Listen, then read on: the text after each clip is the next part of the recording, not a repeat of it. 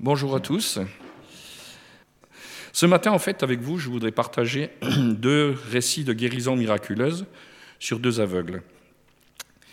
Alors nous allons voir qu'il y a des similitudes dans ces situations, mais il y a aussi des différences. Et nous allons voir aussi, ce qui est intéressant, c'est de voir un petit peu les messages que faisait passer Jésus. Alors là, il faudrait développer beaucoup plus. Moi, j'ai pris juste deux aspects chaque fois. Le premier miracle se trouve dans Jean chapitre 9, le verset le verset 1 à 7 que je vais vous lire. Jésus vit un passant, un homme aveugle de naissance. Ses disciples lui posèrent cette question Rabbi, qui a péché, cet homme ou ses parents, pour qu'il soit né aveugle? Jésus répondit Ce n'est pas que lui, ce n'est pas que lui ou ses parents aient péché, mais c'est afin que les œuvres de Dieu soient manifestées en lui. Il faut que je fasse, tandis qu'il est jour, les œuvres de celui qui m'a envoyé. La nuit vient personne ne peut travailler. Pendant que je suis dans le monde, je suis la lumière du monde. Après avoir dit cela, il cracha, il cracha dans la terre et fit de la boue avec sa salive. Puis il appliqua cette boue sur les yeux de l'aveugle. Et il lui dit, Va et lave-toi au réservoir de Siloé, nom qui signifie envoyé. Il alla, se lava et s'en retourna en voyant clair. Dans Marc, la deuxième guérison, nous dit ceci. Ils se rendirent à Bethesda, donc les disciples Jésus, je pense, et on amena vers Jésus un aveugle qu'on le pria de toucher. Il prit l'aveugle par la main et le conduisit hors du village. Puis il mit de la salive sur les yeux, lui imposa les mains et lui demanda s'il voyait quelque chose. Il regarda et dit, J'aperçois les hommes, mais j'en vois comme des arbres qui marchent. Jésus lui mit de nouveau les mains sur les yeux, et quand l'aveugle regarda fixement, il fut guéri et vit tout distinctement. Alors Jésus le renvoya dans sa maison en disant N'entre pas au village.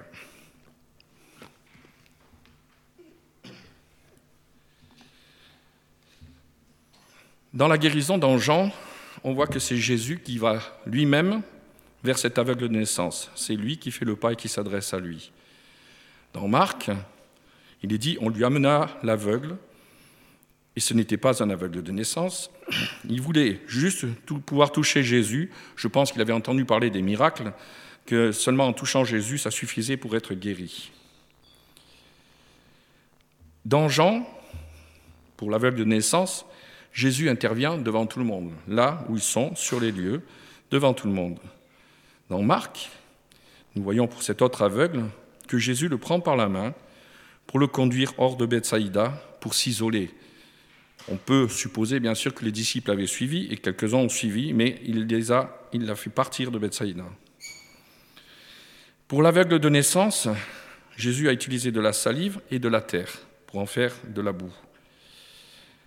Et il envoie l'homme, comme nous venons de le lire, se faire rincer les yeux au réservoir de Siloé, qui signifie envoyer.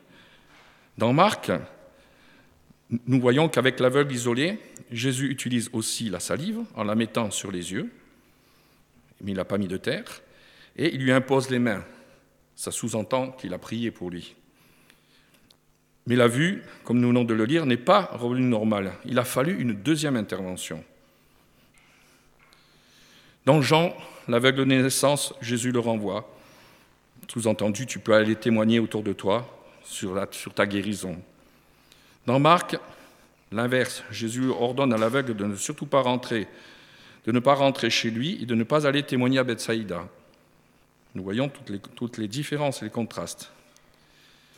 Une explication sur l'utilisation de la salive, en fait, à l'époque, elle était courante. On pensait que la salive avait un pouvoir curatif, c'est-à-dire que c'était un médicament et spécialement pour les maladies des yeux. Alors je ne sais pas s'ils avaient déjà eu des résultats comme Jésus en faisant ça, mais en tout cas, on, avait cette croyance. La guérison de l'aveugle de naissance est un message, en premier lieu, qui s'adresse aux disciples, bien sûr aux pharisiens derrière, et aux pharisiens, parce qu'en fait cet événement aussi survient juste après l'épisode de la femme adultère, où euh, Jésus avait dit jeter la première paire et tout le monde était parti. Du coup, les pharisiens, ils étaient sûrement pas contents parce qu'ils étaient restés sur un échec. face à Jésus. Donc là, il le suivait pour le coincer. Alors, aveugle de naissance, ce n'est pas du tout un détail. Et la preuve, ça pose problème aux disciples, puisqu'on l'a entendu.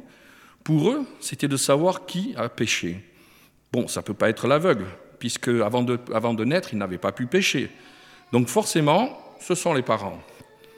Voilà le raisonnement des disciples, qu'on pourrait critiquer, mais ils pensent sûrement au texte d'Exode chapitre 20, verset 5, qui dit ceci, Je suis un Dieu jaloux, qui punit l'iniquité des pères sur les enfants jusqu'à la troisième et quatrième génération de ceux qui me haïssent.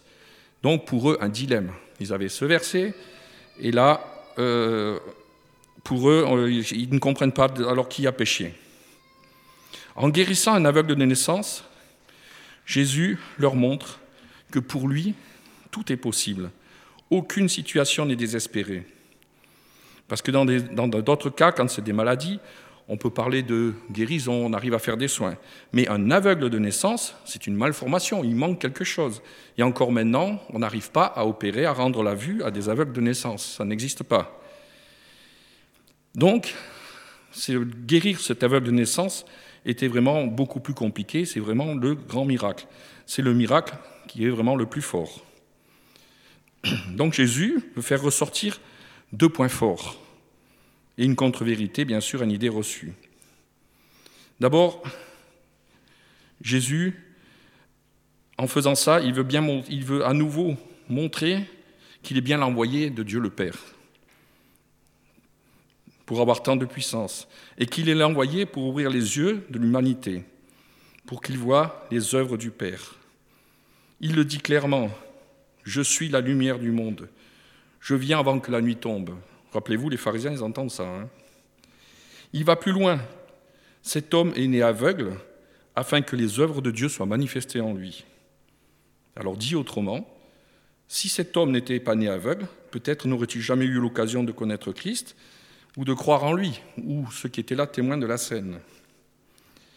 Admettre et comprendre que la souffrance puisse servir à la gloire de Dieu n'était pas compréhensible en ce temps, je dirais que pour nous aussi, c'est encore maintenant, même, si nous avons, plusieurs textes dans le, Nouveau Testament qui nous avertit ici, qu'ici-bas nous aurons des souffrances, comme le maître d'ailleurs entre parenthèses, mais il y a aussi cette promesse que Jackie avait citée il y a quelques semaines, qui dit Toute chose concourt au bien de ceux qui aiment Dieu. Alors c'est un sujet difficile, mais Dieu se révèle dans, les souffrances et dans cette souffrance. Cette guérison est aussi le symbole de l'ouverture spirituelle de nos yeux pour prendre la mesure de la puissance de Dieu. Alors en ce moment, c'est vrai que je parle beaucoup de la grandeur de Dieu, cette puissance, et on se rend compte que les disciples avaient de la peine à la saisir, ça. Et nous aussi. C'est aussi l'occasion alors de démentir cette idée que la maladie est automatiquement le fruit du péché du malade ou de sa famille. Toutes les souffrances sont le fruit du péché et du rejet de Dieu par l'homme, mais en général. Au Jardin d'Éden, ça s'est joué. Ça, c'était aussi un message pour les disciples qui voulaient, dans leur esprit, souffrance, on a, un responsable. Si vous continuez, alors toutes ces, pardon, toutes ces souffrances sont vraiment le, fruit du péché de l'humanité.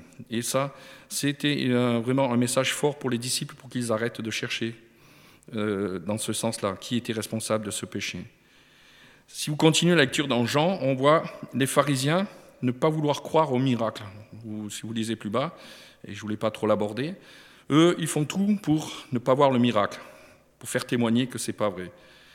Et là, bien sûr, ils avaient entendu ce message, que Jésus est bien le Fils de Dieu, son envoyé, et qu'il est bien cette lumière du monde.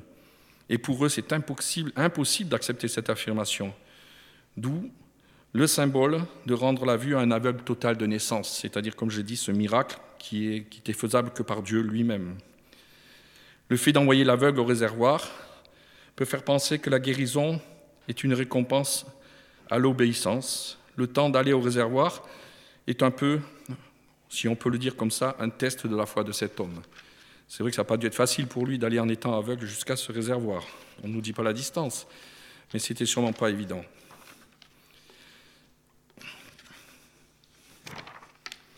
Dans la deuxième guérison, je l'ai dit, on amène l'homme à Jésus dans le but qu'il puisse toucher Jésus en espérant un miracle. Et là, Jésus réagit tout à fait différemment. Il prend cet homme par la main, il l'accompagne dans un lieu calme pour être isolé. Sous-entendu, quand même, il y avait les disciples, et je suppose que d'autres ont suivi. Il utilise aussi la salive en la mettant sur les yeux et lui impose les mains. Je l'ai dit, on peut supposer une prière. Et tout d'un coup, lui demande ce qu'il voit. Oups, aïe, problème, le miracle est à demi loupé, ou à demi réussi, comme je dis chaque fois. Eh, je vois des hommes, mais d'autres, euh, je les vois un peu comme des arbres qui marchent. Ça a dû faire drôle. Et entre parenthèses, c'est bien la preuve que cet aveugle n'était pas un aveugle de naissance, parce qu'il savait ce que c'était les hommes et les arbres. Donc euh, c'est une preuve qu'il avait déjà vue avant. Alors Jésus, comme on l'a lu, lui met les mains sur les yeux, et quand il, quand il les enlève, l'aveugle peut fixer devant lui, et tout est correct. Le miracle est complet. Il renvoie cet homme chez lui dans sa maison, parce que on peut imaginer qu'il ne voulait pas de publicité sur ce miracle. Il ne veut pas que l'homme rentre chez Bethsaïda. Alors après, j'ai un petit peu cherché, il y avait quand même une raison dans Matthieu chapitre 11, 21 à 24. Nous voyons que Jésus et les disciples étaient passés à Bethsaïda et ils avaient été euh, exclus de la ville, rejetés. Et Jésus avait dit qu'il n'était plus question de faire des miracles dans cette ville. Donc ça explique aussi le fait qu'il ait demandé à cet aveugle de même pas aller leur parler. Pourquoi une guérison en deux étapes? Est-ce que Jésus a vraiment loupé son coup? Est-ce qu'il ne s'est pas assez concentré? Qu'est-ce qui s'est passé? Là, on peut voir aussi qu'il y a un message. Il y a un message aussi pour euh, les disciples. Parce que les disciples avaient vécu, comme je dis encore récemment, beaucoup de miracles, dont il est aussi sur Jésus sur la barque et toutes ces choses-là. Et là, c'était peu de temps après les multiplications des pains. Mais Jésus savait que pour eux, oui, comme je l'ai dit la dernière fois, il était un grand maître, un prophète, qu'il faisait des miracles. Mais ils n'arrivaient pas à voir en lui, ils n'arrivaient pas à voir en lui le Fils de Dieu, Dieu fait homme. C'est le même problème que sur la barque. On retombe sur la même chose, il n'arrive pas à le voir comme ça. Et en fait, euh, ce qu'on sous-entend euh, ce message, c'était que les disciples, ils étaient un peu comme cet homme après la première intervention.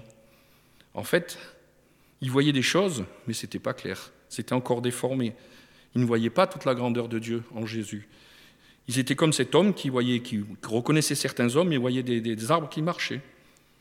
En faisant la deuxième intervention, Jésus veut leur faire comprendre qu'il ira jusqu'au bout jusqu'au bout avec eux, comme pour l'aveugle. C'est-à-dire que Jésus veut les assurer qu'il achève tout ce qu'il commence et qu'il a commencé en eux, qu'il ne va pas les laisser voir trouble, qu'il ne va pas les laisser voir des arbres courir, qu'il va les, les accompagner jusqu'à qu'ils puissent voir clairement les choses. C'est un peu comme quand euh, Dieu a envoyé le Saint-Esprit à Pentecôte pour ouvrir les cœurs et les yeux des chrétiens. C'est ce que Jésus aussi voulait montrer aux disciples. Alors que pouvons-nous retenir en fait de ces deux miracles?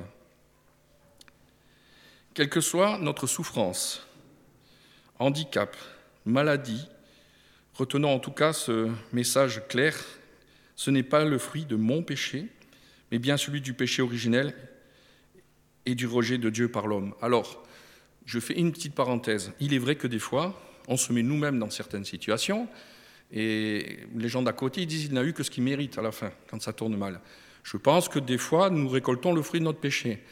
Mais là, les disciples étaient vraiment sur un mauvais chemin de vouloir absolument trouver l'explication d'un péché de cet homme ou de sa famille. Au travers de la souffrance, Dieu se révèle à nous, et peut-être aussi à ceux qui nous entourent. Dieu montre sa puissance au travers de cette souffrance. C'est quelque chose qui est compliqué pour nous. Et je pensais, euh, pour ceux qui étaient à l'enterrement de Berthe euh, mercredi, euh, aux témoignages qui ont été rendus sur notre sœur Berthe, que moi, je, elle était très discrète, donc je ne parlais pas beaucoup avec elle. Et on a entendu des beaux témoignages, comme quoi elle était fidèle, qu'elle se prenait des nouvelles des gens. Que...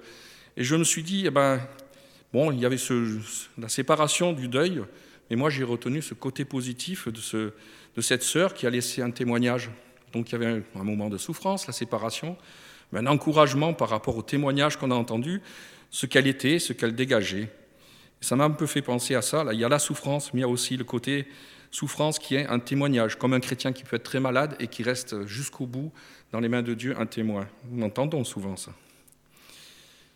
Nous voyons donc que Dieu n'est pas, nous voyons donc que Dieu n'est pas un distributeur de miracles, même si à l'époque il y a eu beaucoup de miracles du temps de Jésus.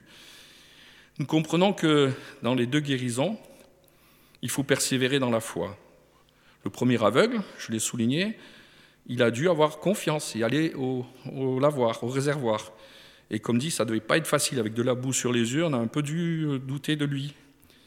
Donc il a fait un pas de foi et il a fait confiance et est allé jusqu'au réservoir. Et là, la guérison s'est faite. Il y a eu ce temps d'attente du trajet, se rincer les yeux et la guérison s'est faite. Le deuxième aveugle, lui, s'est trouvé devant un demi-échec ou demi-réussite. Et dans le texte, il ne nous est pas dit que cet homme euh, s'est fâché. Il a juste dit voilà ce que je vois. Il n'a pas dit euh, Jésus, là, tu as loupé ton coup, il y a un problème. Euh, on ne sent pas du tout d'impatience. Il lui dit juste voilà ce que je vois. Il n'y a pas de, manque de confiance. On dirait presque qu'il est même assez déjà content du résultat.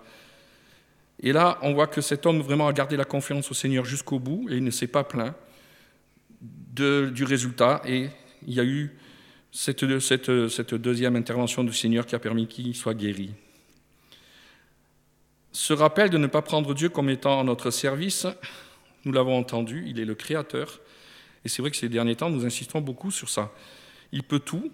Il nous a envoyé la lumière au travers de Jésus. Cette lumière faite pour nous ouvrir les yeux entièrement à nous aussi, si nous voulons le croire et l'accepter, et, aussi croire qu'il a un plan pour moi, pour vous, pour tous. C'est aussi comme ça que nous pouvons demander au Seigneur qu'il nous ouvre les yeux complètement, qu'il aille jusqu'au bout avec nous aussi, que nous puissions voir ça et pas voir trouble ou des arbres qui bougent. Une fois de plus, nous voyons la volonté de Dieu, aussi qu'aucun ne se perde, parce qu'il va aller jusqu'au bout avec chacun de nous et avec chaque, chaque être humain.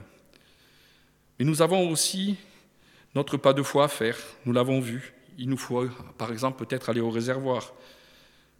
J'ai mis entre parenthèses, c'est aller au pied de la croix pour nous, hein, puisque maintenant on a Jésus qui a fait ce sacrifice, et notre réservoir à nous maintenant, c'est d'aller au pied de la croix pour tout remettre à notre Sauveur. Et souvenons-nous aussi, et ça c'est ce qui est compliqué en tout cas pour moi et pour peut-être d'autres, que le temps de Dieu n'est pas le nôtre, mais qu'il tient toujours ses promesses. Dans cette guérison en deux temps, c'est sûr qu'il a dû quand même être surpris, cet aveugle. Et comme j'aime bien le faire, je voudrais laisser juste une citation. Euh, c'est un, comique, enfin un humoriste, on va dire, c'est mieux, ça fait mieux, américain que je ne connais pas, Mark Twain, qui disait ceci Une fois, un ami lui a dit Ce qui me trouble dans la Bible, c'est tout ce que je ne comprends pas. Et là, Marc l'a regardé et lui a dit ben, Moi, tu vois, c'est le contraire. Ce qui me trouble dans la Bible, c'est justement tout ce que je comprends. J'ai trouvé ce, truc très fort parce que c'est vrai que quand on lit la Bible, on est troublé quand on ne comprend pas. Mais je me demande si sa réponse n'est pas encore plus sage. Il vaut mieux se laisser troubler quand on comprend pour se remettre en question devant le Seigneur et retourner aussi au pied de sa croix pour tout lui remettre. Je voudrais juste terminer par la prière. Seigneur, merci encore pour euh, ta parole, pour tous les enseignements que nous pouvons voir et comprendre dans ta parole. Merci parce que dans chaque acte que tu as fait ici-bas avec tes disciples, il y avait un message, il y avait quelque chose à comprendre. Merci pour ta patience, parce que nous voyons que les disciples, malgré tout, avaient beaucoup de peine à comprendre, mais nous ne sommes pas mieux, Seigneur, nous ne sommes pas mieux qu'eux. Et je te dis merci parce que tu veux nous éclairer, tu veux nous donner ton esprit, ton discernement, et au travers de ta parole aussi. Comme je l'ai dit, nous ne comprenons pas tout, mais nous savons que tu es le Maître et que tu as un plan pour chacun de nous, que tu aimes chaque personne. Seigneur, merci encore. Et je te prie encore pour tous les frères et sœurs de notre assemblée, tous ceux qui ne sont pas là aussi, que tu les bénisses là où ils sont et que tu les gardes dans ta main. Amen.